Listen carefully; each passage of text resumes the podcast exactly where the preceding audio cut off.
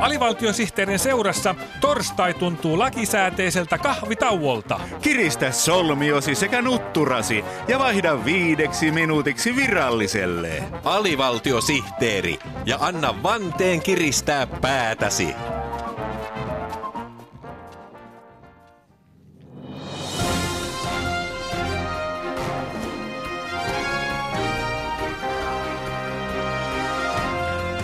Ja täältä törähtää AVSTTn uutiset. Studiossa kärsäänsä käyttelevät uutistoimittajat aamuvuoro ja iltavuoro. Aiheitamme tänään ovat muun muassa Tuomari Nurmio ryhtyi sosiaalidemokraatiksi. Demarias Puget yhtye soittaa solisali rockia. Pyöreän pöydän ritari oli Jortsu Mestari. Ritari Danselot tanssi hevosen kanssa aamun koittoon. Grimmin sadun uusi käännös paljastaa, että Lumikki oli onnen tyttö. Lumikki ja seitsemän oikein on jättipotti satujen ystäville. Mutta aluksi asiaa yhteiskuntasopimuksesta. Suomen ammattiliittojen keskusjärjestö SAK antoi maanantaina alustavan siunauksensa pääministeri Sipilän haaveilemalle yhteiskuntasopimukselle. Kaikki ammattiliitot eivät kuitenkaan liputa täysillä yhteiskuntasopimuksen puolesta, koska epäluottamus hallituksen lupauksia kohtaan on suurta.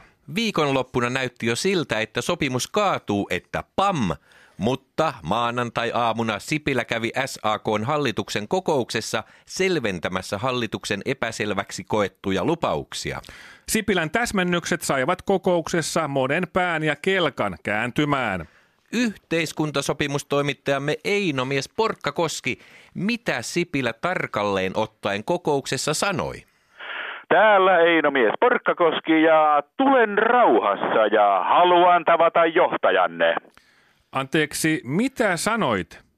Ei kun Sipilä aloitti maanantaina puheenvuoronsa sanomalla, tulen rauhassa ja haluan tavata johtajanne. Tässä vaiheessa AKTn edustaja poistui paikalta ovet paukkuen niin, että pam.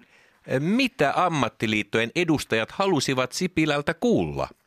He halusivat Sipilältä takeita siitä, että hallituksen pakkolakeja ei kaiveta esiin.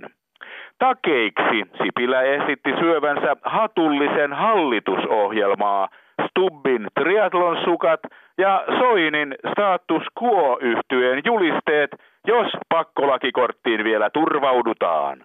Konkreettista puhetta.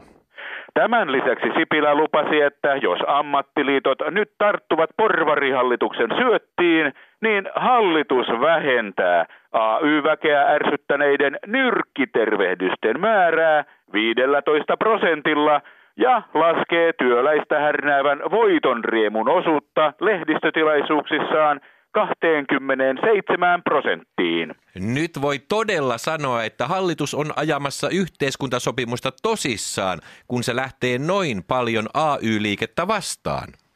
Lopuksi maanantain kokouksessa laulettiin yhteislauluna Pam pam Sipilän taikakaulin täältä tähän.